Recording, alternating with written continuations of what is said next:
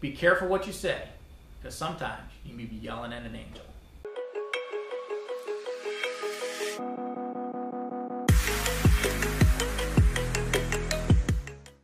We were dispatched to an auto accident, car on its side, in front of a local high school. We get there, uh, two vehicles involved. We got two teenagers in one vehicle and an elderly lady in an SUV on its side. She's the driver. It flipped on the passenger side. Two teenagers were okay, so I immediately triaged, found the lady in the other car, and I had to make entry. Before the rescue was even there, I needed to get into this lady before she suffocated to death. She was being hung by her own seatbelt. We knocked out the back window of the SUV, and I started getting in. And what I found was another lady holding her upright. So she was standing on the, the passenger window holding this lady up.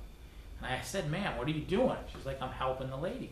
I'm like, okay, but you need to get out of here. This is not safe. It's not even stabilized yet. She's like, okay. I said, get out. It's too dangerous for you. Let me do my job. So she, I, she turned it over to me. I kind of slid back inside the uh, passenger seat in the back seat she walked past me and out the back door. I took care of the lady, held her up, cut the seatbelt. My rescue crew then stabilized the vehicle, and we were able to get her out the front window after we removed the roof.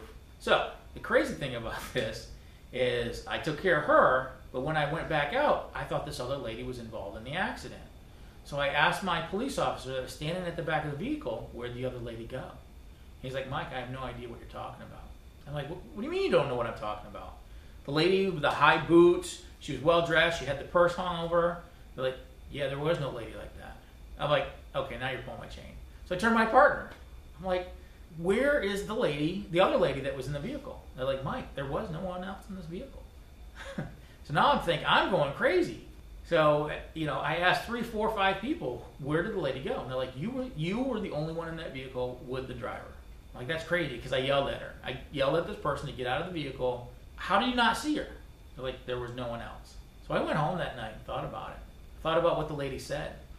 She says it was up to the, if it wasn't for that lady in the vehicle, she probably would have choked to death because the seatbelt was wrapped around her.